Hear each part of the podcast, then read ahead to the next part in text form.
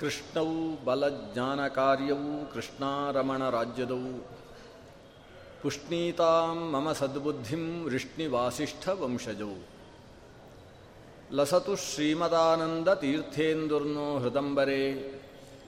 ಯದ್ವಚಶ್ಚಂದ್ರಿಕಾ ಸ್ವಾಂತಸಂತಾಪಂ ವಿನಿಕೃಂತತಿ ಭವತಿ ಯದನುಭಾವಾತ್ ಏಡಮೂಕೋಪಿ ವಾಗ್ಮಿ ಜಡಮತಿರಪಿ ಜಂತುರ್ಜಾಯತೆ ಪ್ರಾಜ್ಞಮೌಲಿಃ सकलवचनचेतो देवता भारती सा मम वचसि निधत्तां सन्निधिं मानसे च आपादमौलिपर्यन्तं गुरूणाम् आकृतिं स्मरेत् तेन विघ्नाः प्रणश्यन्ति सिद्ध्यन्ति च मनोरथाः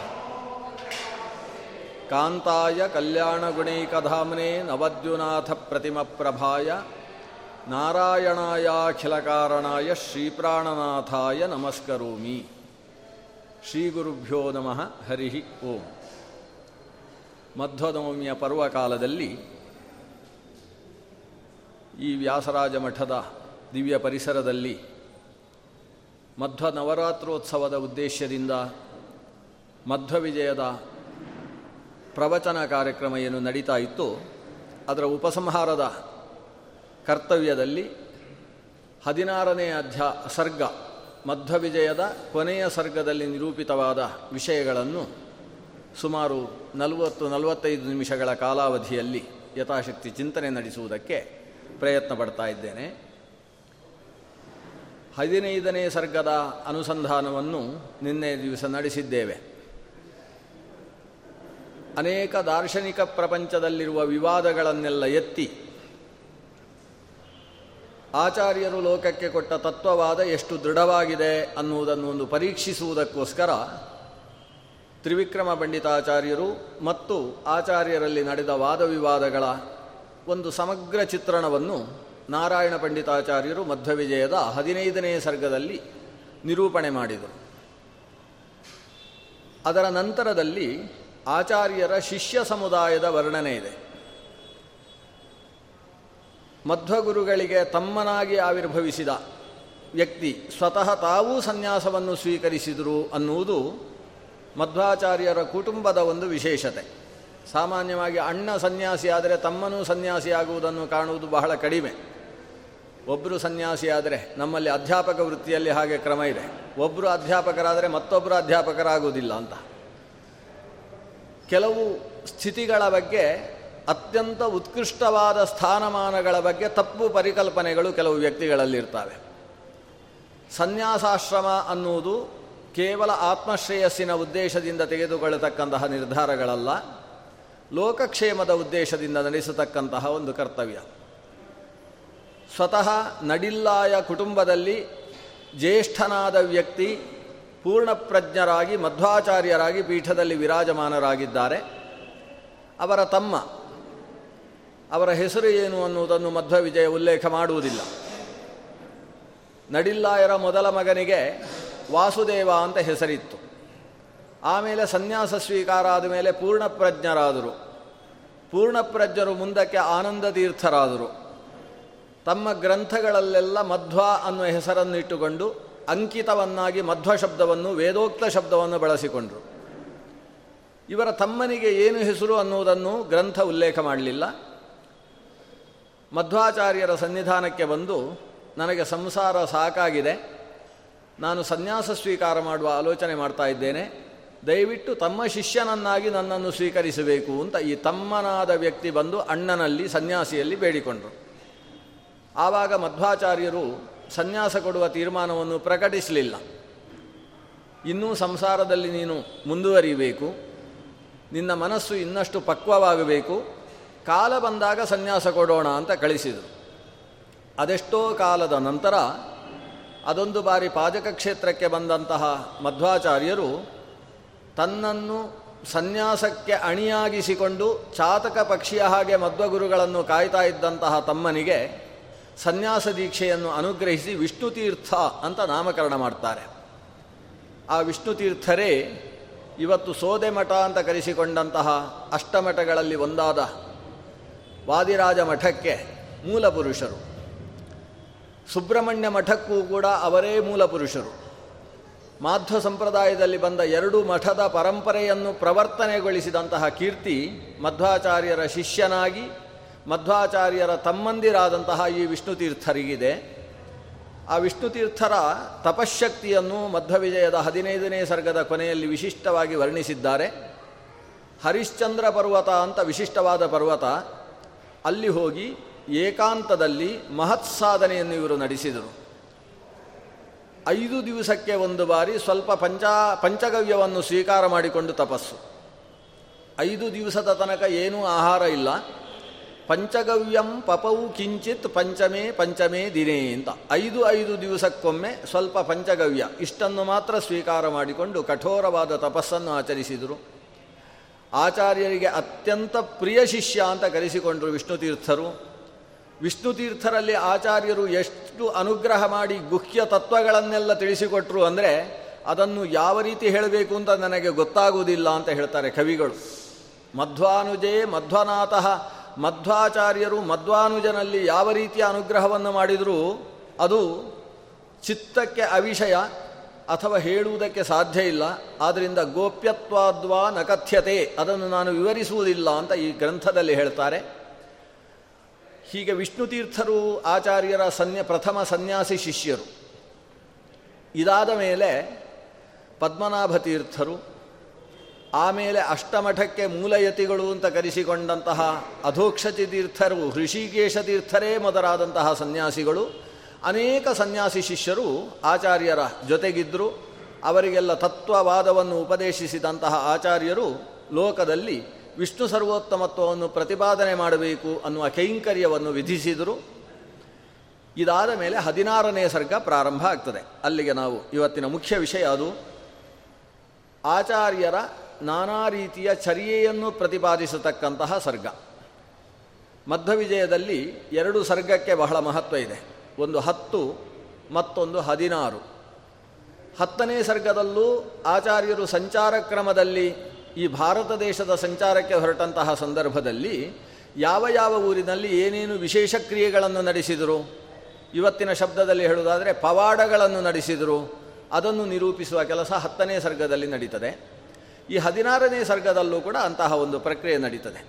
ಒಬ್ಬರು ಆಚಾರ್ಯರ ಶಿಷ್ಯರು ಆಚಾರ್ಯರು ಸಂಚಾರ ಕ್ರಮದಲ್ಲಿ ಬದರಿ ಕ್ಷೇತ್ರದ ತನಕ ಉತ್ತರಕ್ಕೆ ಸಂಚಾರ ಮಾಡಿಕೊಂಡು ಹೋದರು. ಆಮೇಲೆ ದಕ್ಷಿಣಕ್ಕೆ ಬಂದು ಈ ದಕ್ಷಿಣ ಕನ್ನಡದಲ್ಲಿ ಅನೇಕ ಊರಿನಲ್ಲಿ ಸಂಚರಿಸಿದರು. ಕರ್ನಾಟಕದ ಉದ್ದಗಲಕ್ಕೆ ಸಂಚರಿಸಿದ್ದಾರೆ. ಆವಾಗ ಆಚಾರ್ಯರಿಂದ ನಡೆದಂತಹ ಕೆಲವು ವಿಶಿಷ್ಟ ಕ್ರಿಯೆಗಳು ಅದನ್ನು ವರ್ಣನೆ ಮಾಡುವಂತಹ ಪ್ರಕ್ರಿಯೆ ಈ ಹದಿನಾರನೇ ಸರ್ಗದಲ್ಲಿದೆ. ಹತ್ತನೇ ಸರ್ಗಕ್ಕೂ ಹದಿನಾರನೇ ಸರ್ಗಕ್ಕೂ ಒಂದು ವಿಶೇಷತೆ ಇದೆ.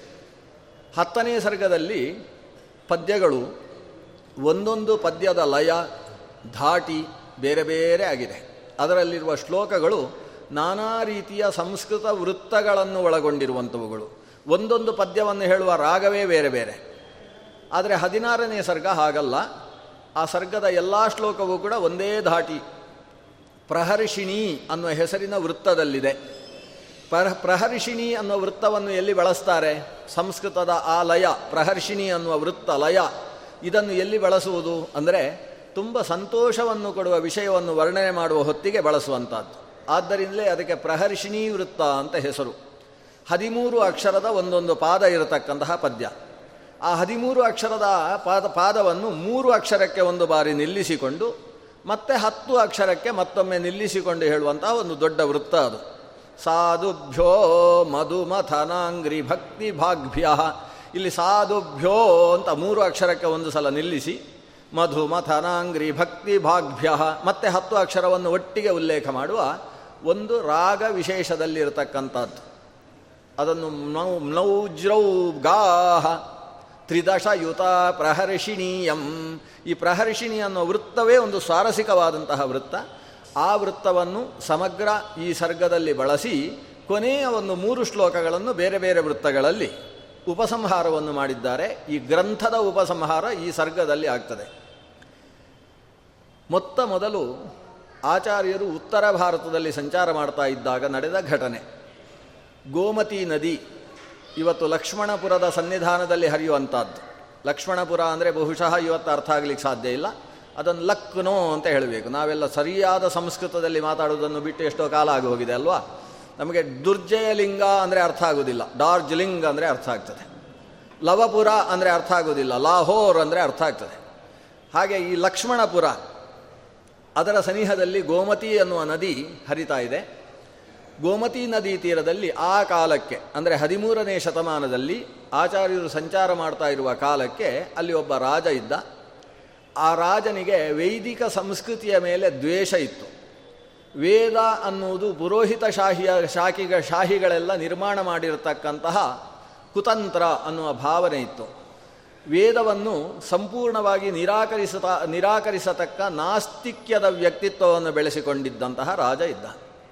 ಆಚಾರ್ಯರು ತಮ್ಮ ಅವತಾರ ಕಾಲದಲ್ಲಿ ಮಾಡಿದ ಅನೇಕ ಉಪಕಾರಗಳಲ್ಲಿ ನಾವು ಇವತ್ತು ಭಾರಿ ಖುಷಿಯಿಂದ ಹೇಳಿಕೊಳ್ಳಬೇಕಾದ ಒಂದು ಉಪಕಾರ ಅಂದರೆ ಆಸ್ತಿಕ್ಯವನ್ನು ಈ ದೇಶದ ಉದ್ದಲ ಉದ್ದಗಲಗಳಲ್ಲಿ ಸಾಗರದಿಂದ ಹಿಡಿದು ಹಿಮಾಲಯದ ತನಕ ಸಾರುವ ಕೆಲಸಕ್ಕೋಸ್ಕರ ಸಂಚಾರವನ್ನು ಮಾಡಿದರು ಆಚಾರ್ಯರು. ಅದರಲ್ಲಿ ಈ ಒಂದು ಪ್ರಕರಣವನ್ನು ಉಪಲಕ್ಷಣವನ್ನಾಗಿ ನಿರೂಪಿಸ್ತಾರೆ. ಇಂಥದ್ದು ಎಷ್ಟೋ ಕಡೆಗಳಲ್ಲಿ ನಡೆದಿದೆ. ಅದರಲ್ಲಿ ಮುಖ್ಯವಾಗಿ ಈ ಗೋಮತಿ ನದಿ ತೀರದಲ್ಲಿದ್ದಂತಹ ಒಬ್ಬ ರಾಜನ ಸನ್ನಿಧಾನದಲ್ಲಿ ನಡೆದ ಘಟನೆ. ಆಚಾರ್ಯರು ಅಲ್ಲಿ ನಡೆದುಕೊಂಡು ಬರ್ತಾ ಇದ್ದರೆ ಆ ರಾಜನಿಗೆ ಕಿರಿಕಿರಿ ಆಯಿತಂತೆ. ಅನೇಕ ಜನ ಹೇಳಿದರು, ನೀವು ವೇದ ಎಲ್ಲ ಸುಳ್ಳು ಅಂತ ಹೇಳ್ತೀರಲ್ವ? ಆದರೆ ಒಬ್ಬರು ವಿಶಿಷ್ಟ ಆಚಾರ್ಯರಿದ್ದಾರೆ. ನಮ್ಮ ಅದೃಷ್ಟದಿಂದ ಇವತ್ತು ನಡೆದಾಡುವ ಸ್ವರೂಪದ ಆ ಶ್ರೀಕೃಷ್ಣ, ಉಡುಪಿಯ ಕೃಷ್ಣನನ್ನು ಪ್ರತಿಷ್ಠಾಪನೆ ಮಾಡಿದಂತಹ ಆ ಮಹರ್ಷಿ ಅವರು ಇವತ್ತು ನಮ್ಮ ಊರಿಗೆ ಬರ್ತಾ ಇದ್ದಾರೆ. ಇಲ್ಲಿರುವ ಗೋಮತಿ ನದಿಯಲ್ಲಿ ಸ್ನಾನ ಮಾಡುವುದಕ್ಕೋಸ್ಕರ ಆಗಮಿಸ್ತಾ ಇದ್ದಾರೆ. ನೀವು ವೇದ ಎಲ್ಲ ಸುಳ್ಳು ಅಂತ ಹೇಳ್ತೀರಲ್ಲ? ಒಂದು ಸಲ ಅವರ ಹತ್ರ ಮಾತಾಡಿ ನೋಡಿ. ಪರಮ ವೈದಿಕರು ವೇದದಲ್ಲಿ ನಿರೂಪಿಸಿದಂತಹ ಸತ್ವ ಮತ್ತು ಸತ್ಯತ್ವವನ್ನು ನಿರಂತರ ಪ್ರತಿಪಾದಿಸುವ ವ್ಯಕ್ತಿಗಳು ಹೀಗೆ ಅಂತ ರಾಜನ ಹತ್ರ ಬಂದು ಒಂದಷ್ಟು ಜನ ಹೇಳಿದರು. ರಾಜನಿಗೆ, ನಾನು ಅವರ ಹತ್ರ ಬರುವುದೇನು? ಅವರು ನನ್ನ ಹತ್ರ ಬರಬೇಕು, ಅಂತ ರಾಜ ಹೇಳಿದ. ಅವನದ್ದೇ ಆದ ಗತ್ತು ಗಮ್ಮತ್ತುಗಳ ಆತನಲ್ಲಿತ್ತು. ಆಚಾರ್ಯರು ಸೀದಾ ರಾಜನ ದರ್ಶನಕ್ಕೋಸ್ಕರ ಬಂದರು. ರಾಜ ಮತ್ತು ಆತ ಆಸ್ಥ, ಆಸ್ಥಾನದಲ್ಲಿ ರಾಜ ಕುಳಿತಿದ್ದಾನೆ, ಆತನ ಬೆಂಬಲಿಗರು ಕುಳಿತಿದ್ದಾರೆ. ಆಚಾರ್ಯರಿಗೆ ಅವರ ಆಸನವನ್ನು ಹಾಕಿ ಕುಳ್ಳಿರಿಸಿದ್ದಾರೆ. ಆಚಾರ್ಯರಿಗೂ ಇವರಿಗೂ ಒಂದು ರೀತಿಯ ಚಿಂತನೆ, ವಾಕ್ಯಾರ್ಥ ಅಥವಾ ಚರ್ಚೆ ನಡೆಯಿತು. ಚರ್ಚೆಯ ಸಾರವನ್ನು ಮೂರು ಶ್ಲೋಕದಲ್ಲಿ ಮಧ್ವವಿಜಯ ಉಲ್ಲೇಖ ಮಾಡ್ತದೆ. ಉನ್ಮತ್ತ ಪ್ರಲಪಿತವನ್ನ ತದ್ಧಿಮಾನಂ.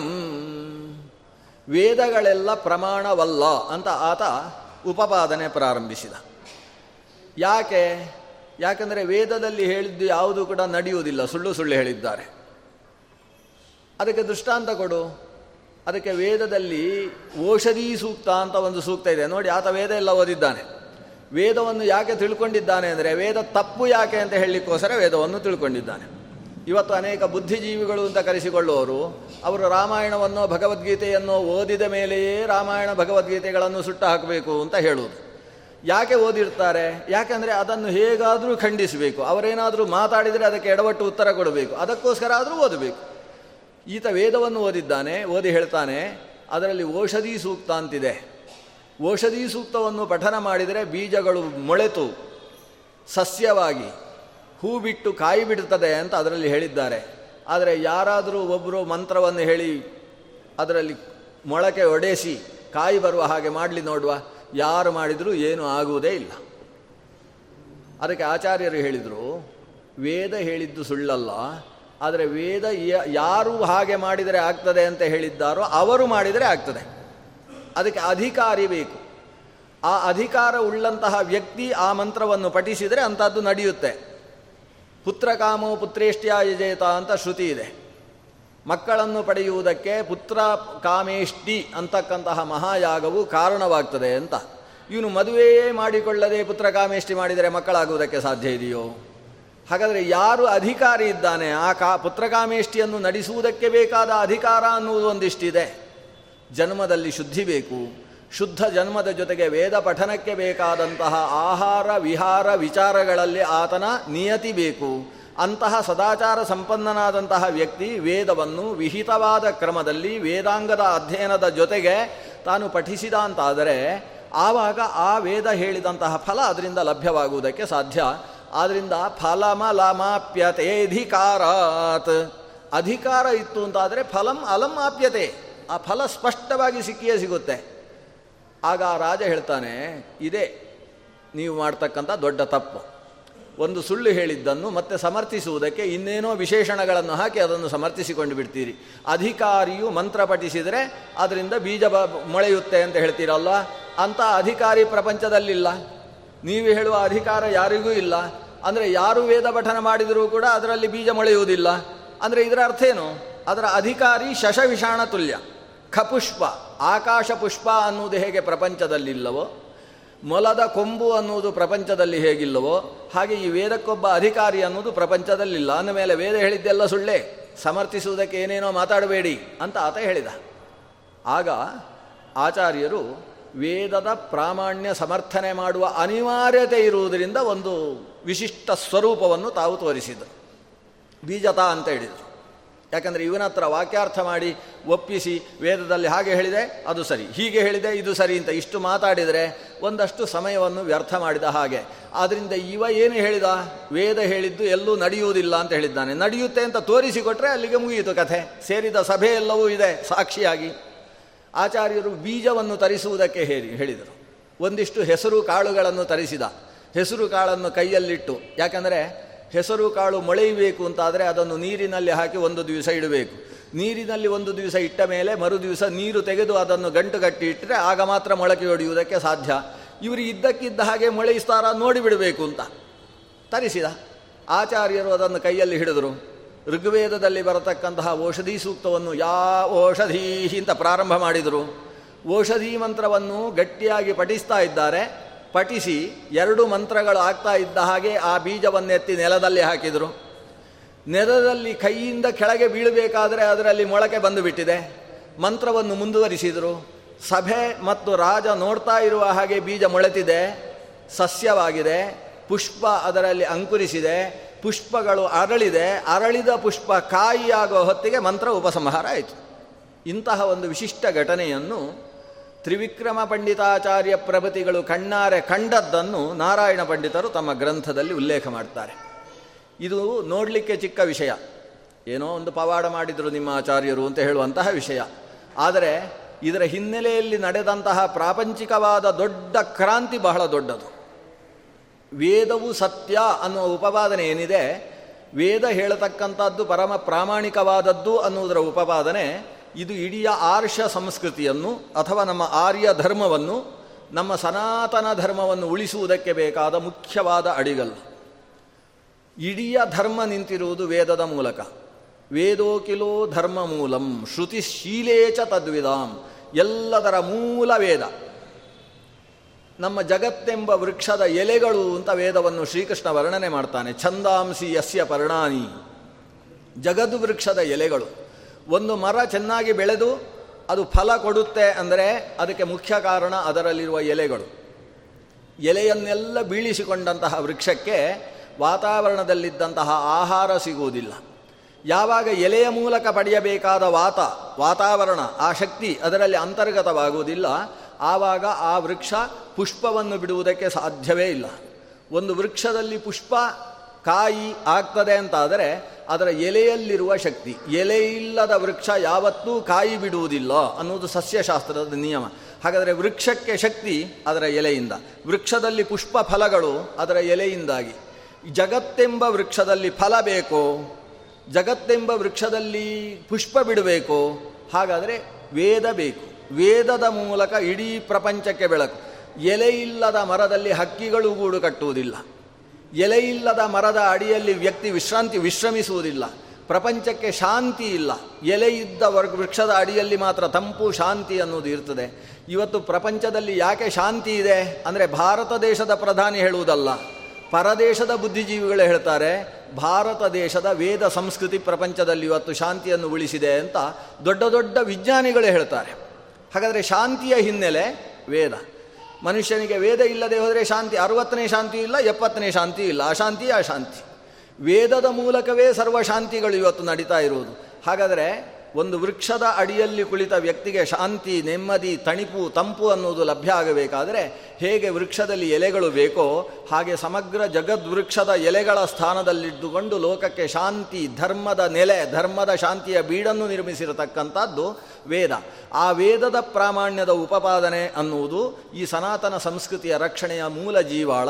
ಆ ಕೆಲಸವನ್ನು ಆಚಾರ್ಯರು ಆ ಗೋಮತಿ ನದಿ ತೀರದಲ್ಲಿ ಅವತ್ತು ನಡೆಸಿದರು ಅನ್ನುವುದು ಹದಿನಾರನೇ ಸರ್ಗದಲ್ಲಿ ಮೊದಲು ನಿರೂಪಿತವಾದ ಒಂದು ಇತಿಹಾಸ. ಉತ್ತರದಿಂದ ದಕ್ಷಿಣದ ಕಡೆಗೆ ಆಚಾರ್ಯರ ಸಂಚಾರ ನಡೆಯಿತು. ದಕ್ಷಿಣದಲ್ಲಿ ತುಂಗಾ ನದಿಯ ತೀರಕ್ಕೆ ಬಂದಿದ್ದಾರೆ.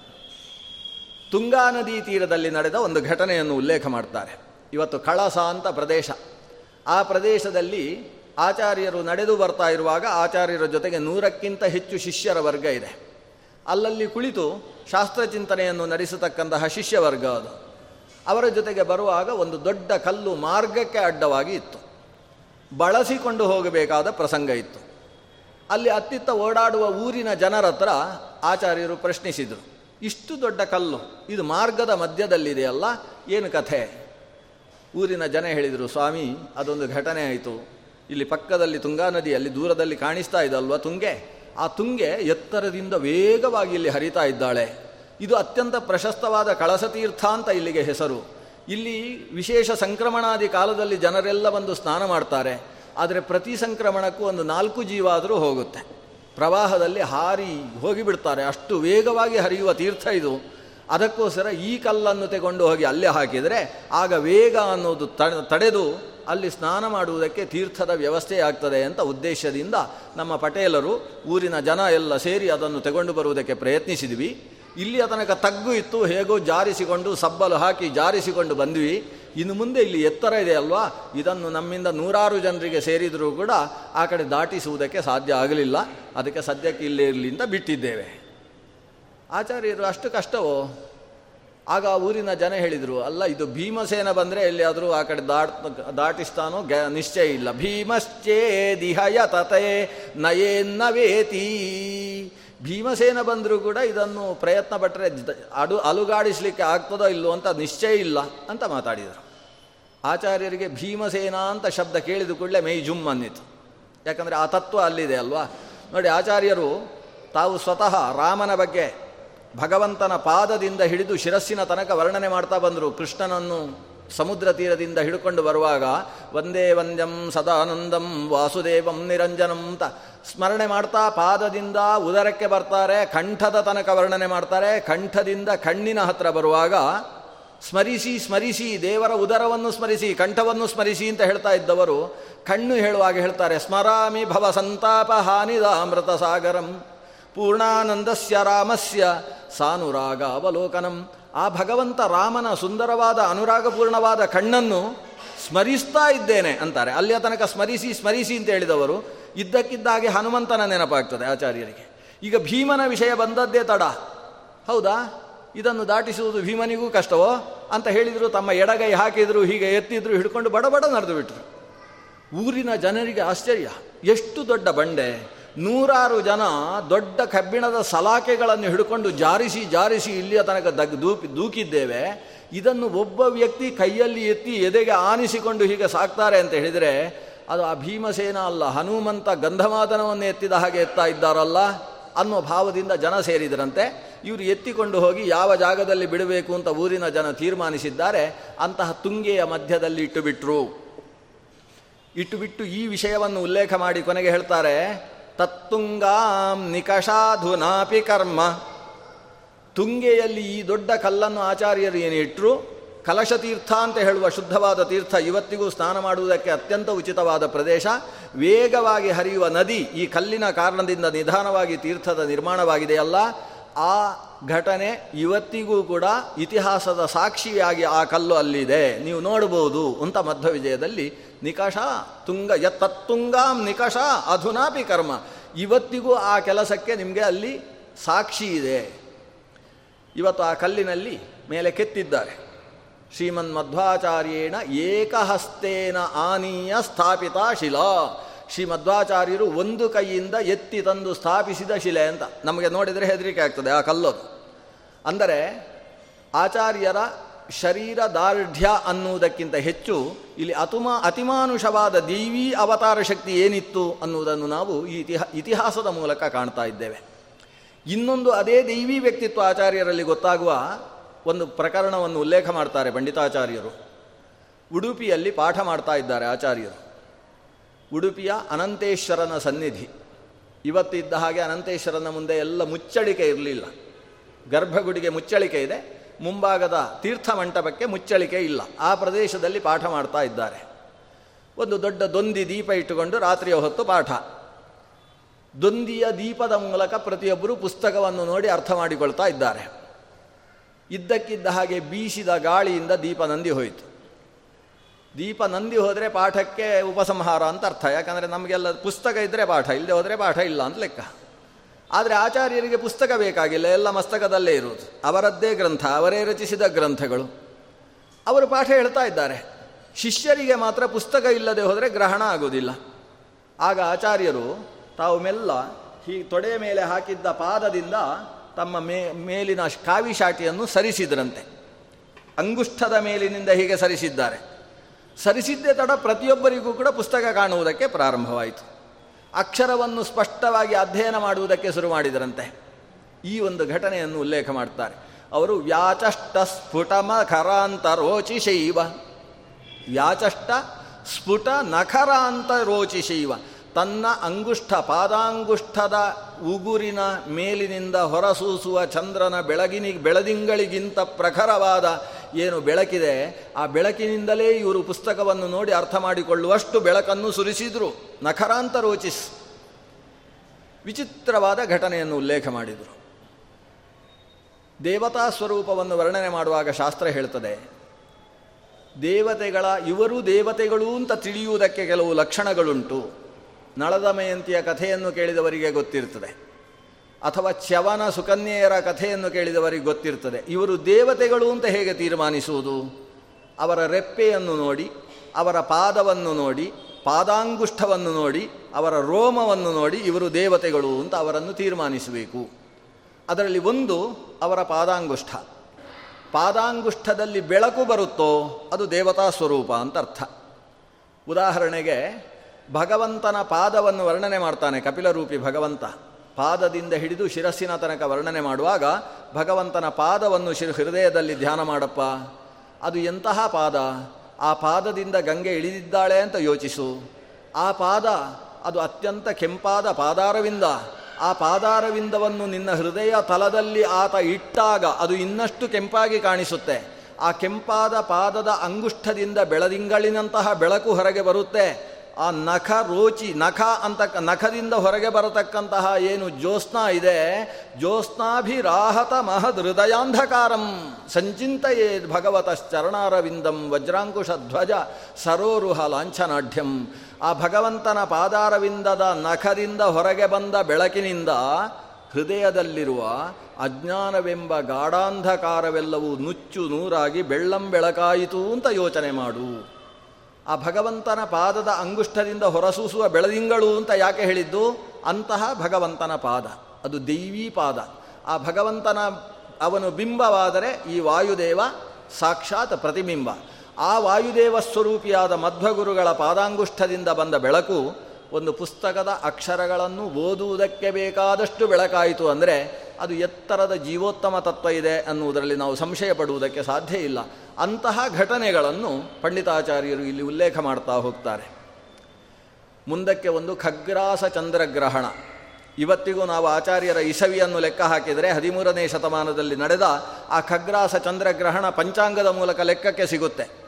ಆ ಖಗ್ರಾಸ ಸೂರ್ಯಗ್ರಹಣ, ಮಧ್ಯಾಹ್ನದ ಹೊತ್ತು, ಸುಮಾರು ಮೂರು ಗಂಟೆಯಿಂದ ಆರು ಗಂಟೆಯ ತನಕ ಇದ್ದಂತಹ ಗ್ರಹಣ ಅದು. ಅಷ್ಟು ಹೊತ್ತು ಪೂರ್ಣ ಸೂರ್ಯ ಆಕಾಶದಲ್ಲಿ ಅಸ್ತಂಗತನಾಗಿದ್ದಾನೆ. ಇಷ್ಟು ದೊಡ್ಡ ಖಗ್ರಾಸ ಗ್ರಹಣಗಳು ಸಾಮಾನ್ಯ ಎಂಟು ನೂರು ವರ್ಷಕ್ಕೆ ಒಂದು ಬಾರಿ ಬರ್ತವೆ. ಅಂತಹ ದೊಡ್ಡ ಗ್ರಹಣ, ಕುರುಕ್ಷೇತ್ರದ ಯುದ್ಧದ ಕಾಲದಲ್ಲಿ ಅಂತಹ ಖಗ್ರಾಸ ಗ್ರಹಣ ನಡೆದಿತ್ತು ಅನ್ನುವುದನ್ನು ಮಹಾಭಾರತ ಉಲ್ಲೇಖ ಮಾಡಿದೆ. ಅದೊಂದು ಗ್ರಹಣ. ಆ ಗ್ರಹಣದಲ್ಲಿ ಸಮುದ್ರದಲ್ಲಿ ಸ್ನಾನ ಮಾಡುವಂಥದ್ದು ಧರ್ಮಶಾಸ್ತ್ರದ ಪ್ರಕಾರ ಅಶ್ವಮೇಧದ ಅವಭೃತಕ್ಕೆ ಸದೃಶವಾದ ಫಲವನ್ನು ಕೊಡ್ತದೆ. ಗ್ರಹಣ ಕಾಲ ಅನ್ನುವುದೇ ಅತ್ಯಂತ ಪ್ರಶಸ್ತ.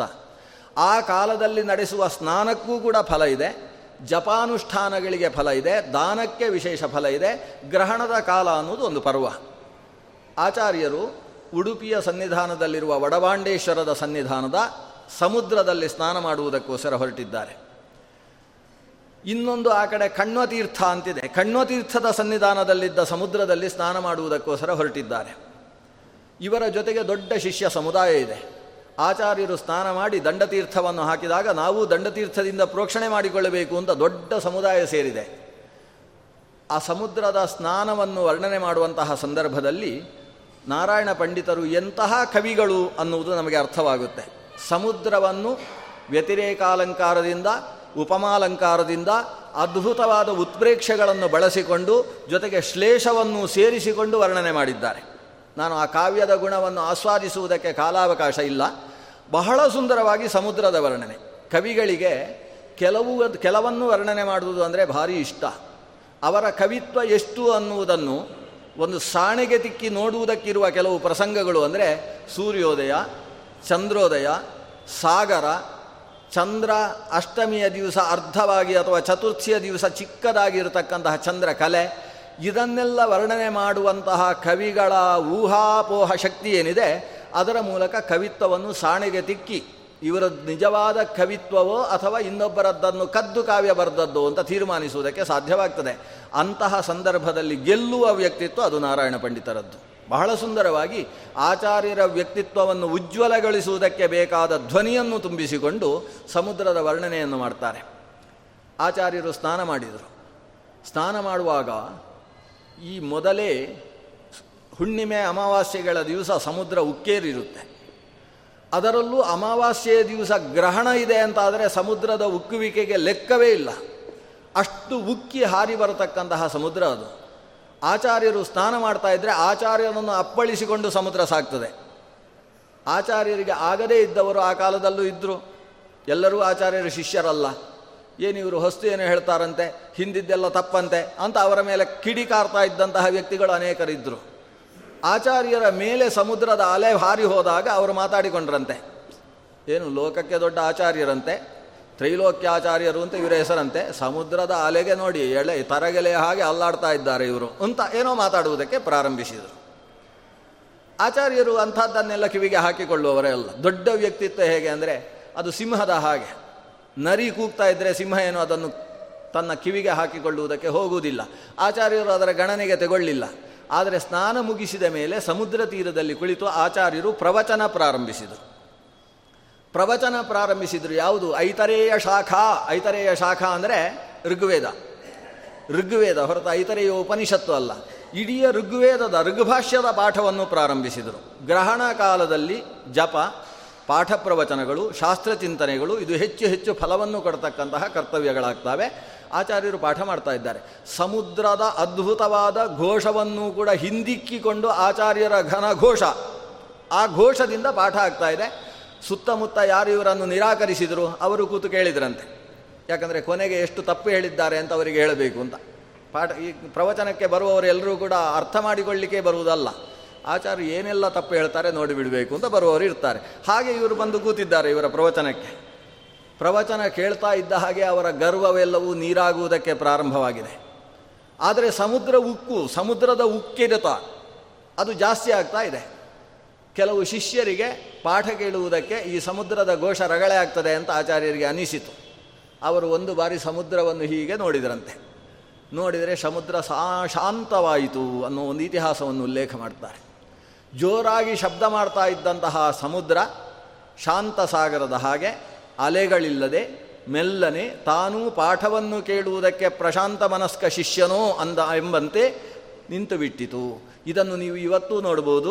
ಆ ಕಣ್ವತೀರ್ಥದ ಸನ್ನಿಧಾನದಲ್ಲಿರತಕ್ಕಂತಹ ಸಮುದ್ರ ಇವತ್ತಿಗೂ ಕೂಡ ಅಲೆಯನ್ನು ಎಬ್ಬಿಸುವುದಿಲ್ಲ. ನೀವು ಅಕ್ಕಪಕ್ಕ ಒಂದು ಕಿಲೋಮೀಟರ್ ದೂರಕ್ಕೆ ಹೋಗಿ ಯದ್ವಾತದ್ವ ಅಲೆ ಏಳುತ್ತೆ. ಅಮಾವಾಸ್ಯೆಯ ಪರ್ವಕಾಲದಲ್ಲೂ ಅಲೆ ಏಳದೇ ಇರುವ ಸಮುದ್ರವನ್ನು ನಿರ್ಮಾಣ ಮಾಡಿದಂತಹ ಕೀರ್ತಿಯನ್ನು ಇವತ್ತೂ ಕಾಣಬಹುದು. ಅಂತ ಇತಿಹಾಸವನ್ನು ಇವತ್ತಿನ ಕಾಲಕ್ಕೆ ಹೊಂದಿಸಿ ನಾವು ಇದು ಸತ್ಯ ಅಂತ ತೀರ್ಮಾನಿಸುವುದಕ್ಕೆ ಬೇಕಾದ ಪುರಾವೆಗಳನ್ನು ಕೊಟ್ಟುಕೊಂಡು ಮಧ್ವವಿಜಯ ಉಲ್ಲೇಖ ಮಾಡ್ತಾ ಸಾಗುತ್ತೆ. ಇನ್ನೊಂದು ಅದ್ಭುತವಾದ ಘಟನೆಯನ್ನು ಉಲ್ಲೇಖ ಮಾಡ್ತದೆ. ಆಚಾರ್ಯರ ಶಾರೀರ ಶಕ್ತಿ ಮತ್ತು ಯೋಗ ಶಕ್ತಿ ಹೇಗಿತ್ತು ಅನ್ನುವುದರ ಉಲ್ಲೇಖ ಅದು. ದಕ್ಷಿಣ ಕನ್ನಡದಲ್ಲಿ ಒಬ್ಬರು ಕೊಡಿಪಾಡಿತ್ತಾಯರು ಅಂತಿದ್ದರು ಅವರನ್ನು ಪ್ರಾಗ್ರಿಯವಾಟ ಅಂತ ಕರಿತಾ ಇದ್ದರು ಇನ್ನೊಬ್ಬರು ಗಂಡವಾಟ ಅಂತ ಮತ್ತೊಬ್ಬರು ಇದ್ದರು ಎಲ್ಲ ಅಲ್ಲೆಲ್ಲ ತಾಯರು ಎಲ್ಲ ಜಾಸ್ತಿ. ನಡಿಲ್ಲಾಯರು, ಮೂಡಿಲ್ಲಾಯರು, ಬಡಕಿಲ್ಲಾಯರು, ತೆಂಕಿಲ್ಲಾಯರು, ಪಡ, ಬಹಳ ತಾಯರುಗಳಿರ್ತಾರೆ ಅಂತಹ ತಾಯರಲ್ಲಿ ಕೊಡಿಪಾಡಿತ್ತಾಯರು ಅನ್ನೋ ಒಂದು ಮಹಾ ಜಟ್ಟಿ. ಎಂಥ ಜಟ್ಟಿ ಅಂತ ಹೇಳಿದರೆ ಆ ವ್ಯಕ್ತಿ ಅಲ್ಲಿ ಶ್ರೀಕಾಂತೇಶ್ವರ ಸದನ ಅಂತಿದೆ, ಶ್ರೀಕಾಂತೇಶ್ವರ ದೇವಸ್ಥಾನ. ಆ ಶ್ರೀಕಾಂತೇಶ್ವರ ದೇವಸ್ಥಾನದ ಬ, ಒಂದು ಗರುಡ ಗರುಡಗಂಬ ಗರುಡ ಗಂಬ ಭಾರಿ ಭಾರ ಅದು. ಅದು ಟೊಳ್ಳು ಗಂಬ ಅಲ್ಲ, ದೊಡ್ಡ ಮರದ ಕಂಬ ಅದು. ಅದನ್ನು ಸುಮಾರು ಮೂವತ್ತು, ಮೂವತ್ತೈದು ಜನರು ಕೂಡ ಸೇರಿ ಎಳ್ಕೊಂಡು ಬರಲಿಕ್ಕೆ ಕಷ್ಟವಾಗಿದ್ದಂತಹ ಮರದ ಕಂಬ. ಅದನ್ನು ಇವರು ಬಂದರೆ ಈ ಒಬ್ಬನೇ ಜಟ್ಟಿ ಅದನ್ನು ಹೆಗಲ ಮೇಲೆ ಹಾಕ್ಕೊಂಡು ಎತ್ತಿಕೊಂಡು ಬಂದು ನೇರ ನಿಲ್ಲಿಸಿಬಿಡ್ತಿದ್ದಂತೆ. ಅಂಥ ಯಸ್ತ್ರಿಂಶನ್ ನರವರ ಮೂವತ್ತು ನರವರರಿಂದಲೂ ಎತ್ತಲಾಗದೇ ಇದ್ದದ್ದನ್ನು ಎತ್ತವಲ್ಲ ಮಹಾಶೌರ್ಯಶಾಲಿಯಾದ ಜಗಜಟ್ಟಿ ಈತ ಆತ ಆಚಾರ್ಯರ ಹತ್ರ ಬಂದ. ಯಾಕೆ ಬಂದದ್ದು ಅಂದರೆ, ಈ ಆಚಾರ್ಯರು ಮಹಾಶಕ್ತಿಶಾಲಿಯಂತೆ, ಅವತ್ತು ಹಾಗೆ ಮಾಡಿದ್ರಂತೆ, ಹೀಗಂತೆ ಅಂತ ಏನೋ ಹೇಳಿದ್ದಾರೆ ಅವರಿಗೆ. ನನ್ನ ಶಕ್ತಿಯ ಮುಂದೆ ಆಚಾರ ಎಲ್ಲ ಪುಡುಕೋಸಿಗಳು ಅಂತ ಹೇಳ್ಕೊಂಡು ಇವ ಬಂದ. ಆಚಾರ್ಯರು ಬಂದ್, ಬಂದಾಗ ಇವನ ಹಿನ್ನೆಲೆಯಲ್ಲಿ ಇವನ ಜೊತೆನ, ಜೊತೆಗೆ ಜಟ್ಟಿ ವಿದ್ಯೆ ಕಲಿಯುವವರು ಶಿಷ್ಯರಿದ್ದಾರೆ ಒಂದು ನಾಲ್ಕು ಜನ. ಅವರು ಬಂದು ಆಚಾರ ಹತ್ರ ಹೇಳಿದರು, ಇವತ್ತು ನಿಮ್ಮ ಪಾದ ಸೇವೆ ಮಾಡಬೇಕು ಅಂತ ಜಟ್ಟಿಗಳು ಬಂದಿದ್ದಾರೆ ಇವರು ಅಂತ ಹೇಳಿದರು. ಆಚಾರ ಅವರ ಮುಖ ನೋಡಿದರು. ಮೇ ಮೇಲೆ ವಸ್ತ್ರ ಇಲ್ಲ, ವಸ್ತ್ರ ಸೊಂಟಕ್ಕೆ ಬಿಗಿದುಕೊಂಡಿದ್ದಾನೆ, ಕೈಯಲ್ಲಿದ್ದ ಮಾಂಸಖಂಡಗಳನ್ನು ತೋರಿಸ್ತಾ ಇದ್ದಾನೆ. ಅವರನ್ನು ನೋಡಿದ ಕೂಡಲೇ ಆಚಾರ್ಯರಿಗೆ ಅರ್ಥ ಆಯಿತು, ಏನೋ ಸ್ವಲ್ಪ ಪರೀಕ್ಷೆ ಮಾಡಬೇಕು ಅಂತ ಬಂದ ಹಾಗುಂಟು ಅಂತ ಮುಖವನ್ನೇ ನೋಡಿದರು. ನೋಡಿ ನೀವು ಮಹಾ ಜಟ್ಟಿಗಳು ಅಂತ ಅನಿಸುತ್ತೆ ನಿಮ್ಮ ಮುಖ ನೋಡಿದರೆ. ನಮಗೂ ನಿಮ್ಮಂಥ ಜಟ್ಟಿಗಳಿಂದ ಒಂದು ಸಲ ಮೈ ತಿಕ್ಕಿಸಿಕೊಳ್ಬೇಕು ಅಂತಿದೆ. ನೀವು ನನ್ನ ಮೈ ಕೈ ತಿಕ್ಕುವುದು ಬೇಡ, ನನ್ನ ಕಂಠವನ್ನು ತಿಕ್ಕಿ ಒಂದು ಸಲ ಜಜ್ಜಿ, ನಾನು ಹೇಳ್ತಾ ಇರುವ ಮಂತ್ರ ನಿಲ್ಲುವ ಹಾಗೆ ಮಾಡಿದರೆ ಸಾಕು. ಈ ಕಥೆ ತಾವೆಲ್ಲ ಕೇಳಿದ್ದೀರಿ, ಒಟ್ಟು ಅಷ್ಟೇ ವಿಷಯ. ಅವನು ಎಷ್ಟು ಪ್ರಯತ್ನ ಪಟ್ಟು ಕೊನೆಗೆ ಮೈಯಲ್ಲೆಲ್ಲ ಬೆವರು ಸೋರಿತಂತೆ, ಒತ್ತಿ ಒತ್ತಿ ಆಗದೆ ಎಲ್ ಏನು ಮಾಡಿದರೂ ಆಗ್ತಾ ಇಲ್ಲ. ಮೈ ಬೆವತಿತು. ಬೆವತು ಕೆಳಕ್ಕೆ ಬಿದ್ದು ಬಿದ್ದು ಬಿಟ್ಟಂತೆ. ಆ ಸ್ವಿನ್ನವು, ಆ ಅಂದರೆ ಶರೀರ ಎಲ್ಲ ಬೆವತು ಕೆಳಗೆ ಬಿದ್ದ. ಆಚಾರ್ಯರು ಮಂತ್ರ ನಿಲ್ಲಿಸಿದರು. ಶಿಷ್ಯರಿಗೆ ಹೇಳಿದರು, ಬೀಸಣಿಗೆ ತಗೊಂಡು ಬಂದು ಗಾಳಿ ಹಾಕಿ ಇವರಿಗೆಲ್ಲ ಅಂತ. ಗಾಳಿ ಹಾಕಿ ಎರಡು ಎಳ್ನೀರು ಕುಡಿಸಿದರು. ಅಷ್ಟು ಕುಡಿಸಿದ ಮೇಲೆ, ಮತ್ತೆ ಬೇಕಾದರೆ ಒಂದು ಸಲ ಪ್ರಯತ್ನ ಬೇಡಿ ಪಾಪ ಅವರು ಸೋತು ಬದಿಯಲ್ಲಿ ಗೋಡೆಗೆ ಹೊರಕೊಂಡು ಕೂತರು. ಕೊಡಿಪಾಡಿತ್ತಾಯರು ಮತ್ತು ಗಂಡವಾಟ, ಇವರಿಬ್ಬರ ಕಥೆ ಹೀಗಾಗೋಯ್ತು. ಆಚಾರ್ಯರು ಹೇಳಿದರು, ನಿಮಗೆ ಕಂಠ ಮುಟ್ಟಿ ಕಷ್ಟ ಆಯಿತೋ ಏನೋ, ಪರವಾಗಿಲ್ಲ. ಈ ಹೆಬ್ಬೆಟ್ಟು ನೆಲಕ್ಕಿಟ್ಟಿದ್ದೇನಲ್ಲ ಇದನ್ನು ಜಾರಿಸಿ ನೋಡುವ ನೆಲದಿಂದ. ಇಂತಹ ಕೆಲಸಗಳಲ್ಲೂ ಸೋತು ಹೋದ್ರಂತೆ. ಆಮೇಲೆ ಕೊನೆಗೆ ಮಧ್ಯಾಹ್ನದ ಭೋಜನ ಆದ ಮೇಲೆ ಅವರಿಗೂ ಚೆನ್ನಾಗಿ ಊಟ ಹಾಕಿ, ಅವರಿಗೆ ಸನ್ಮಾನ ಮಾಡಿ, ಜಗಜಟ್ಟಿಗಳು ಅಂತ ಅವರಿಗೆ ವಿಶೇಷ ಸನ್ಮಾನ ಮಾಡಿ, ಅದರ ಜೊತೆಗೆ ತಾವು ದೇವಸ್ಥಾನಕ್ಕೆ ಪ್ರದಕ್ಷಿಣೆ ಬರುವ ಹೊತ್ತಿಗೆ ತಮ್ಮ ಶಿಷ್ಯನ ಮೇಲೆ ಕೂತುಕೊಂಡು ತಾವು ಪ್ರದಕ್ಷಿಣೆ ಬಂದ್ರಂತೆ. ಆ ಜಗಜಟ್ಟಿಗಳಿಗೆ ಇವರ ಬೆರಳು ಎತ್ತುವುದಕ್ಕೆ ಸಾಧ್ಯವಾಗದೇ ಇದ್ದದ್ದನ್ನು ಒಟು ಇವರನ್ನು ಎತ್ತಿದ ಅಂದರೆ ಎಂಥ ವಿಶೇಷ ಅಂತ ತಲೆ ತಿರುಗಿ ಹೋಯ್ತಂತೆ. ಆಮೇಲೆ ಆಚಾರ್ಯರು ಶಿಷ್ಯರಾಗಿ ಹೋದರು ಆ ಜಟ್ಟಿಗಳು. ಇಂಥ ಘಟನೆಗಳು ಇವುಗಳು ನಮಗೆ ಸೂಚಿಸುವುದು ಏನನ್ನು ಅಂದರೆ ಸಿದ್ಧಿ, ಅಣಿಮ, ಮಹಿಮ, ಲಘಿಮ, ಪ್ರಾಪ್ತಿ, ಪ್ರಾಕಮ್ಯ, ಪ್ರಾಕಾಮ್ಯ, ಈಶಿತ್ವ, ವಶಿತ್ವ. ಈ ಸಿದ್ಧಿಗಳು ಬೇಕಾದಾಗ ಶರೀರದಲ್ಲಿ ಮಹಾಭಾರವನ್ನು ಸಂಪಾದಿಸಿಕೊಳ್ಳುವಂಥದ್ದು ಹನುಮಂತನ ಅವತಾರದಲ್ಲಿ ಅದನ್ನು ನಾವು ಕಂಡಿದ್ದೇವೆ. ಒಮ್ಮೆ ಅಷ್ಟು ದೊಡ್ಡ ಶರೀರ. ಆ ಸುರಸೆ ಎಂಬ ರಾಕ್ಷಸಿಯ ಬಾಯಿಯ ಒಳಗೆ ಹೋಗುವಾಗ ಮೊದಲು ಅಷ್ಟು ದೊಡ್ಡ ಶರೀರ ಇದ್ದದ್ದು ಪುಟ್ಟ ಶರೀರದಲ್ಲಿ ಹೊರಗೆ, ಒಳಗೆ ಹೋಗಿ ಹೊರಗೆ ಬರುವುದು. ಇದಕ್ಕೆ ಗರಿಮ, ಲಘಿಮ ದೊಡ್ಡದಾಗುವುದು, ಚಿಕ್ಕದಾಗುವುದು, ಭಾರವಾಗುವುದು, ಲಘುವಾಗುವುದು, ಇದೆಲ್ಲ ಸಿದ್ಧಿಗಳು. ಆ ಸಿದ್ಧಿಶಕ್ತಿ ಏನು ಅನ್ನುವುದನ್ನು ಆಚಾರ್ಯರು ಅನೇಕ ಘಟನೆಗಳಲ್ಲಿ ತೋರಿಸಿಕೊಟ್ಟಿದ್ದಾರೆ. ಇನ್ನೊಂದು ವಿಶಿಷ್ಟ ಘಟನೆ, ಆಚಾರ್ಯರಲ್ಲಿದ್ದ ಸಂಗೀತ ಶಕ್ತಿ. ಅದ್ಭುತವಾದ ಸಂಗೀತ ಶಕ್ತಿ. ಆ ಸಂಗೀತ ಶಕ್ತಿಗೆ ಗಂಧರ್ವರು ಕೂಡ ಸೋತು ಹೋಗಿ ಏನು ಇಷ್ಟೆಲ್ಲ ರಾಗಗಳಿದ್ದಾವ ಅಂತ ಕಲಿತಾ ಇದ್ರಂತೆ. ಇದನ್ನು ತ್ರಿವಿಕ್ರಮ ಮಂಡಿತಾಚಾರ್ಯರು ಆಚಾರ್ಯರ ಬಗ್ಗೆ ತಾವು ತತ್ವಪ್ರದೀಪಿಕಾ ಗ್ರಂಥದಲ್ಲಿ ಮಂಗಳಾಚರಣೆ ಮಾಡುವಾಗ ಹೇಳ್ತಾರೆ. ಎಂಥ ಆಚಾರ್ಯರ ಸಂಗೀತದ ಕಂಠ ಅದು. ಗಂಧರ್ವ ವಿದ್ಯಾ ನಿಪುಣಸ್ಯ ತಸ್ಯ ಗಂಧರ್ವವರ್ಯೈ ಅನುಗೀತ ಕೀರ್ತೇ ಗಂಧರ್ವ ವಿದ್ಯೆ ಅಂತ ಹೆಸರು ಸಂಗೀತಕ್ಕೆ. ಎಂತಹ ಗಾಂಧರ್ವ ವಿದ್ಯಾ ನೈಪುಣ್ಯ ಆಚಾರ್ಯರಲ್ಲಿತ್ತು ಅಂದರೆ ಗಂಧರ್ವ ವರ್ಯರೂ ಕೂಡ ಇವರ ಕೀರ್ತಿಯನ್ನು ಹಾಡಿ ಕೊಂಡಾಡ್ತಾ ತಾವು ಸಂಗೀತದ ಅನೇಕ ರಹಸ್ಯಗಳನ್ನು ಇವರಿಂದ ಕಲಿತಾ ಹೋಗ್ತಾ ಇದ್ದರು ಅಂಥ ಸಂಗೀತದ ಶಕ್ತಿ. ಇದನ್ನು ಅನೇಕ ಸಂದರ್ಭದಲ್ಲಿ ವರ್ಣಿಸಿದ್ದಾರೆ. ಜೊತೆಗೆ ನಮಗೆ ಈ ಕಾವ್ಯವನ್ನು ಅಧ್ಯಯನ ಮಾಡ್ತಾ ಹೋದ ಹಾಗೆ ನಾರಾಯಣ ಪಂಡಿತರಿಗೆ ಎಷ್ಟು ಸಂಗೀತದ ಜ್ಞಾನ ಇತ್ತು ಅನ್ನುವುದು ಗೊತ್ತಾಗುತ್ತೆ. ಅವರು ಸಂಗೀತದ ಅನೇಕ ಶಬ್ದಗಳನ್ನು ಬಳಸ್ತಾರೆ. ತಾನ ಅನ್ನುವ ಶಬ್ದ ಬಳಸ್ತಾರೆ. ಗ್ರಾಮ ಅನ್ನುವ ಶಬ್ದ ಬಳಸ್ತಾರೆ. ಸಂಗೀತದಲ್ಲಿ ಗ್ರಾಮ ಅಂದರೆ ಏನು ಅಂತ ನೋಡಬೇಕಾದ್ರೆ ನಾವು ಸಂಗೀತ ಶಾಸ್ತ್ರದಲ್ಲಿ ಹೋಗಿ ನೋಡಬೇಕು. ನಾನಾ ರಾಗಗಳ ಹೆಸರುಗಳನ್ನು ಬಳಸ್ತಾರೆ. ಅದರಲ್ಲಿ ತಾನ ಆ ರೀತಿಯ ತಾನಕ್ಕೆ ಯಾವ ರೀತಿಯ ಸ್ವರ ಬೇಕು ಅಂತ ಹೇಳ್ತಾರೆ. ಆ ಸ್ವರದವನ್ನು ಹೇಗೆ ಜೋಡಿಸಿಕೊಂಡು ಇವರು ಹಾಡಿದರು ಅಂತ ನಿರೂಪಿಸ್ತಾರೆ. ಅಂತಹ ಸಂಗೀತದ ಶಕ್ತಿ. ಒಬ್ಬ ತತ್ವಜ್ಞಾನಿ ತರ್ಕ ಕರ್ಕಶ ಪಟುವಾಗಿ ಅನುಮಾನ ತೀರ್ಥಾಂತ ಲೋಕದಲ್ಲಿ ಕರೆಸಿಕೊಂಡ ವ್ಯಕ್ತಿ ಅವರಿಗೆ ಸಂಗೀತ ಅನ್ನುವ ಕಲೆಯಲ್ಲಿ ಅಂತಹ ಪಾಂಡಿತ್ಯ ಅನ್ನೋದು ವಿಶೇಷ. ಇವತ್ತು ಆಚಾರ್ಯರ ಪರಂಪರೆಯನ್ನೇ ನಾವು ನೋಡಿದರೆ ಇದು ನಮ್ಗೆ ಗೊತ್ತಾಗುತ್ತೆ. ಸಾಮಾನ್ಯ ಮಾತಿದೆ, ಯಾರು ತರ್ಕಶಾಸ್ತ್ರ ವೇದಾಂತ ಶಾಸ್ತ್ರದಲ್ಲಿ ಕಟುವಾಗಿರ್ತಾನೆ, ಗಟ್ಟಿಯಾಗಿರ್ತಾನೆ, ಅವನಿಗೆ ಸಂಗೀತ, ಗಿಂಗೀತ ಇಷ್ಟವೂ ಆಗುವುದಿಲ್ಲ, ಬಾಯಲ್ಲಿ ಬರುವುದೂ ಇಲ್ಲ ಅಂತ. ಯಾಕಂದರೆ ತರ್ಕ ಕರ್ಕಶರು ಅವರು, ಅವರಿಗೆ ಸಹೃದಯತೆ ಅಂಥದ್ದು ಇರುವುದಿಲ್ಲ. ಅಂತ ಒಂದು ಭಾವನೆ ಇದೆ. ಆದರೆ ಆಚಾರ್ಯರ ಪರಂಪರೆಯಲ್ಲಿ ನಾವು ಗಮನಿಸಿದರೆ ವ್ಯಾಸತೀರ್ಥರು, ಜಯತೀರ್ಥರು, ಶ್ರೀ ವಾದಿರಾಜರು, ರಾಘವೇಂದ್ರ ತೀರ್ಥರು ಇವರದ್ದೆಲ್ಲ ವ್ಯಕ್ತಿತ್ವ ನೋಡಿದರೆ ಅವರ ಶಾಸ್ತ್ರದಲ್ಲಿ ಆಳವಾದ ಜ್ಞಾನ, ತರ್ಕದಲ್ಲಿ ಅಷ್ಟೇ ಕರ್ಕಶವಾದ ಪಾಠವ, ಇವುಗಳ ಜೊತೆಗೆ ಅಷ್ಟೇ ಮಧುರವಾದ ಸಂಗೀತ ಲಾಲಿತ್ಯ, ವೀಣೆಯನ್ನು ಹಿಡಿದಂತಹ ರಾಯರನ್ನು ಗಮನಿಸಬೇಕು. ತಾವು ಪದ್ಯಗಳನ್ನು ಕನ್ನಡದಲ್ಲಿ ಪದ್ಯಗಳನ್ನು ರಚಿಸಿ ದಾಸರನ್ನೆಲ್ಲ ಹುರಿದುಂಬಿಸಿ ತಾವು ಕೂಡ ಕುಣಿದು ಕುಪ್ಪಳಿಸಿ ಭಗವಂತನನ್ನು ಆರಾಧನೆ ಮಾಡಿದ ವ್ಯಾಸತೀರ್ಥರು, ವಾದಿರಾಜರು ಇಂತಹ ವ್ಯಕ್ತಿತ್ವವನ್ನು ಕಾಣಬೇಕು. ಇವರಲ್ಲಿ ಅಷ್ಟು ಲಯ ಇದೆ, ಕಾವ್ಯ ಶಕ್ತಿ ಇದೆ, ಕವಿತ್ವ ಮಧುರಾವಾಣಿ ಇದೆ. ಅವೆಲ್ಲವನ್ನು ಸೇರಿಸಿಕೊಂಡು ತರ್ಕದಲ್ಲೂ, ವೇದಾಂತದಲ್ಲೂ ಅಷ್ಟು ನಿಷ್ಠುರವಾಗಿದ್ದಂತಹ ವ್ಯಕ್ತಿತ್ವ ಉಂಟು. ಇದು ಈ ಎರಡೂ ಸೇರುವಿಕೆ ಅನ್ನೋದು ಅದು ಆಚಾರ್ಯರ ಕೊಡುಗೆ. ಆಚಾರ್ಯರ ಪೀಠದಲ್ಲಿ ಬಂದಂತಹ ವ್ಯಕ್ತಿತ್ವದಲ್ಲಿ ಆಚಾರ್ಯರ ಸನ್ನಿಧಾನವನ್ನು ನಿರೂಪಿಸುವಂತಹ ದಾಖಲೆಗಳು, ಅಂತಹ ಆಚಾರ್ಯರ ವ್ಯಕ್ತಿತ್ವವನ್ನು ಈ ಹದಿನಾರನೇ ಸರ್ಗ ವರ್ಣನೆ ಮಾಡಿದೆ. ಕೊನೆಗೆ ನಾವು ಉಪಸಂಹಾರದ ಹತ್ತಿರಕ್ಕೆ ಹೋಗುವ. ಆಚಾರ್ಯರ ಕೊನೆಯ ಕಾಲ ಹೇಗೆ ಅನ್ನುವುದನ್ನು ಮಧ್ಯವಿಜಯ ವರ್ಣಿಸಲಿಲ್ಲ. ಇವತ್ತು ನಾವು ಮಧ್ವನವಮಿ ಅಂತ ಹೇಳ್ತೇವೆ. ಇದೇ ಮಧ್ವನವಮಿ ಅನ್ನುವುದನ್ನು ಕೂಡ ಮಧ್ವವಿಜಯ ವರ್ಣಿಸಲಿಲ್ಲ. ಮಧ್ವವಿಜಯ ಒಂದು ಸ್ವರೂಪದಲ್ಲಿ ಆಚಾರ್ಯರ ವಿಜಯದಲ್ಲಿ ಉಪಸಂಹಾರ ಆಗಿದೆ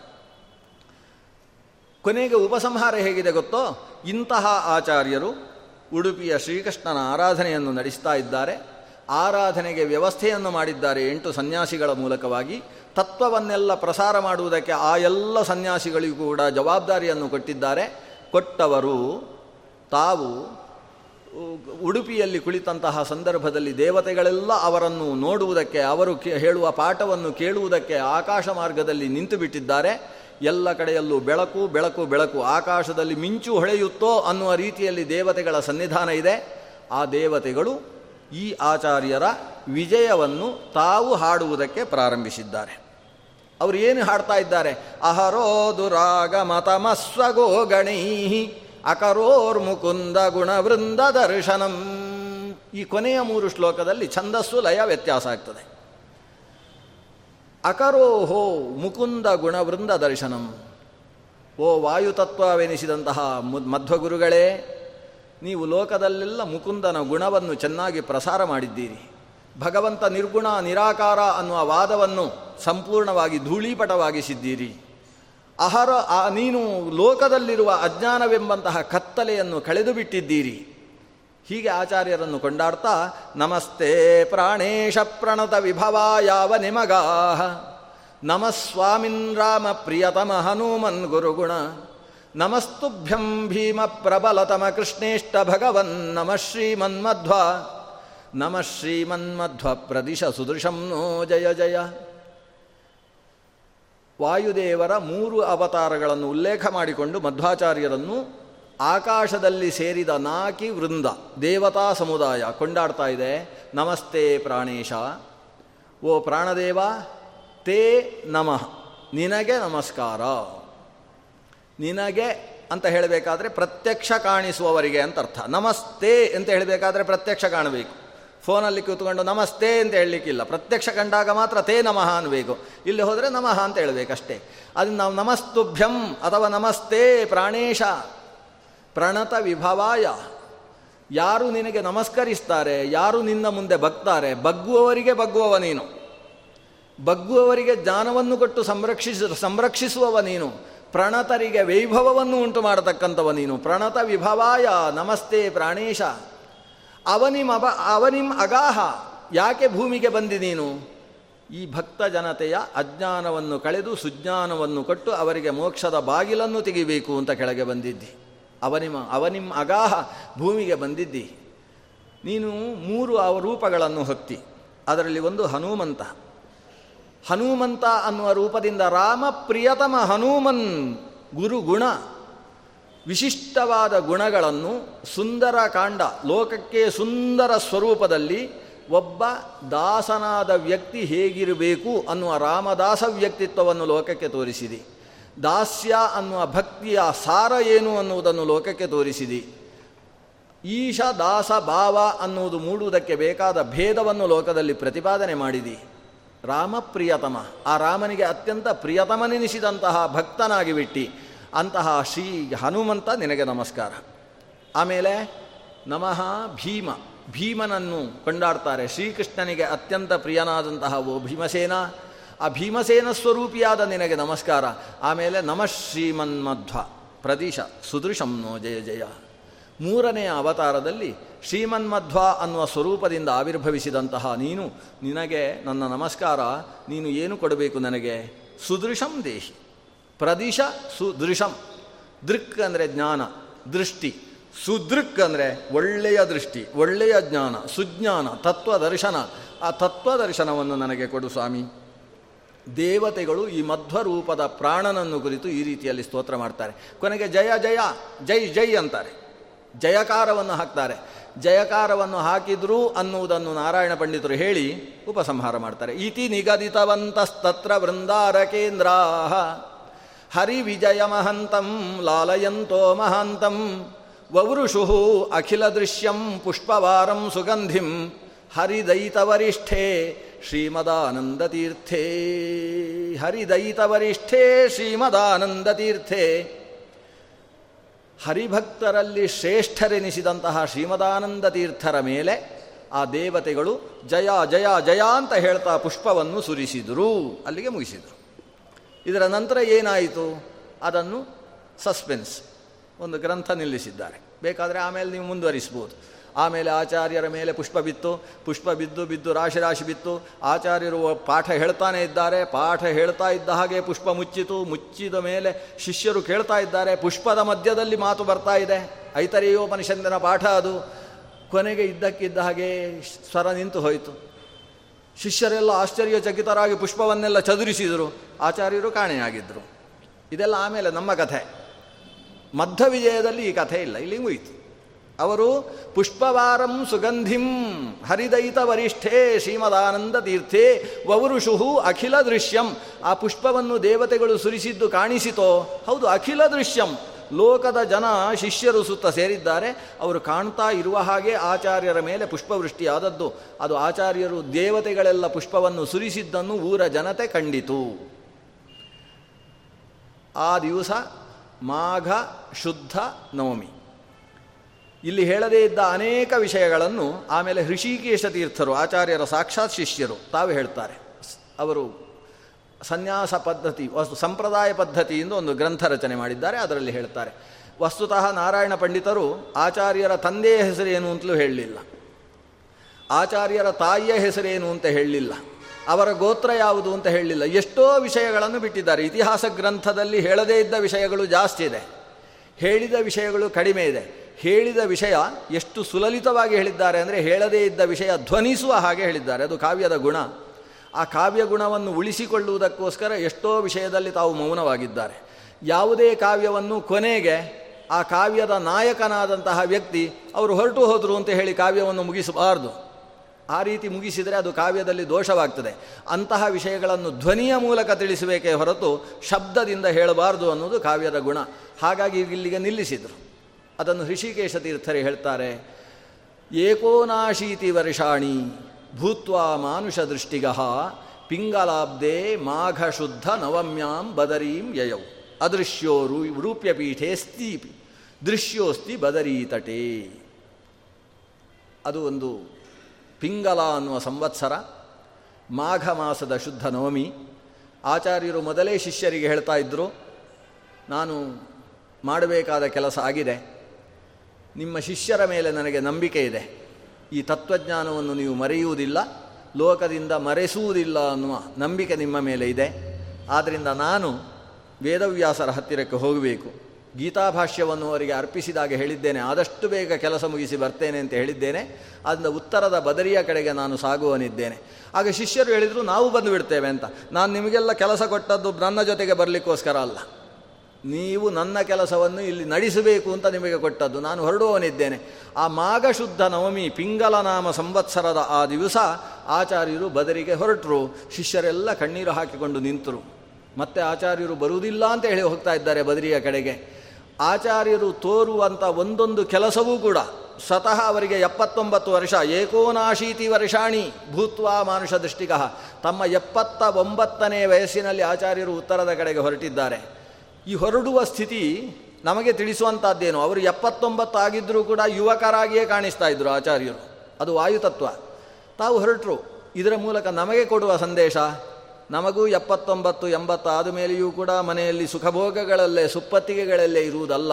ಒಂದು ವಯಸ್ಸಿನ ನಂತರ ಇದು ಎಷ್ಟಾದರೂ ಮಾನುಷ ಶರೀರ, ಈ ಮಾನುಷ ಶರೀರವನ್ನು ಅಧ್ಯಾತ್ಮದ ಕಡೆಗೆ ತಿರುಗಿಸಿ ಬಿಡಬೇಕು. ಲೋಕದಿಂದ ವಿಮುಖಗೊಳಿಸಿ, ಅಲೋಕವೆನಿಸಿದ ಲೋಕಾತೀತ ಶಕ್ತಿಯ ಕಡೆಗೆ ತನ್ನನ್ನು ತೊಡಗಿಸಿಕೊಳ್ಳಬೇಕು ಅನ್ನೋ ಸಂದೇಶ ಕೊಡುವುದಕ್ಕೋಸ್ಕರ ಆಚಾರ್ಯರು ತಮ್ಮ ಎಪ್ಪತ್ತೊಂಬತ್ತನೆಯ ವಯಸ್ಸಿನಲ್ಲಿ ಬದರಿಯ ಕಡೆಗೆ ಸಾಗಿದರು. ಆದರೆ ಉಡುಪಿಯಲ್ಲಿ ಇವತ್ತು ಅದೃಶ್ಯವಾಗಿ ನಿಂತಿದ್ದಾರೆ. ಬದರಿಯಲ್ಲಿ ಇವತ್ತಿಗೂ ದೃಶ್ಯರಾಗಿದ್ದಾರೆ. ಆದರೆ ಬದರಿಗೆ ಹೋಗುವ ಶಕ್ತಿ ನಮಗಿಲ್ಲ ಆದ್ದರಿಂದ ಅವರನ್ನು ಕಾಣುವ ಶಕ್ತಿ ನಮ್ಮಿಂದ ವಿಮುಖವಾಗಿದೆ. ಅವರು ಲೋಕದಲ್ಲಿ ವೇದವ್ಯಾಸರ ಸನ್ನಿಧಾನದಲ್ಲಿ ಇವತ್ತಿಗೂ ಇದ್ದಾರೆ ಅನ್ನುವುದನ್ನು ಸಂಪ್ರದಾಯ ಪದ್ಧತಿಯಲ್ಲಿ ನಿರೂಪಿಸಿದ್ದಾರೆ. ಅಂತಹ ಆಚಾರ್ಯರು ತಾವು ಉತ್ತರದ ಕಡೆಗೆ ಸಂಚಾರಗೊಂಡಂತಹ ಹೆಜ್ಜೆ ಇಟ್ಟಂತಹ ಪರ್ವಕಾಲ ಇವತ್ತು ಮಾಘಶುದ್ಧ ನವಮಿ. ಮಧ್ವನವಮಿಯ ಪರ್ವಕಾಲದಲ್ಲಿ ಆಚಾರ್ಯರನ್ನು ನಾವು ಈ ಹದಿ ಹದಿನಾರನೇ ಸರ್ಗದ ಕೆಲವು ವಿಷಯಗಳನ್ನಷ್ಟೇ ಚಿಂತನೆ ನಡೆಸುವುದರ ಮೂಲಕ ಆಲೋಚಿಸಿದ್ದೇವೆ. ಅಂತಹ ಆಚಾರ್ಯರ ಅನುಗ್ರಹ ನಮ್ಮೆಲ್ಲರಿಗೂ ಕೂಡ ನಿರಂತರ ಇದ್ದು, ಇನ್ನಷ್ಟು ಈ ಮಾನುಷ ಶರೀರದಿಂದ ಸಾಧನೆ ನಡೆಸುವುದಕ್ಕೆ ಬೇಕಾದ ಪರಿಪಕ್ವತೆಯನ್ನು, ಜ್ಞಾನದ ಎತ್ತರವನ್ನು ನಮಗೆ ಆಚಾರ್ಯರು ಕರುಣಿಸಲಿ ಅಂತ ಅವರಲ್ಲಿ ಪ್ರಾರ್ಥನೆ ಸಲ್ಲಿಸಿಕೊಂಡು ನಾಲ್ಕು ಮಾತುಗಳನ್ನು ಗುರುಗಳ ಅಂತರ್ಯಾಮಿಯಾದ ಮಧ್ಯಪತಿ ಗೋಪಾಲಕೃಷ್ಣನಲ್ಲಿ ಸಮರ್ಪಣೆ ಮಾಡ್ತೇನೆ. ಶ್ರೀಕೃಷ್ಣಾರ್ಪಣಮಸ್ತು.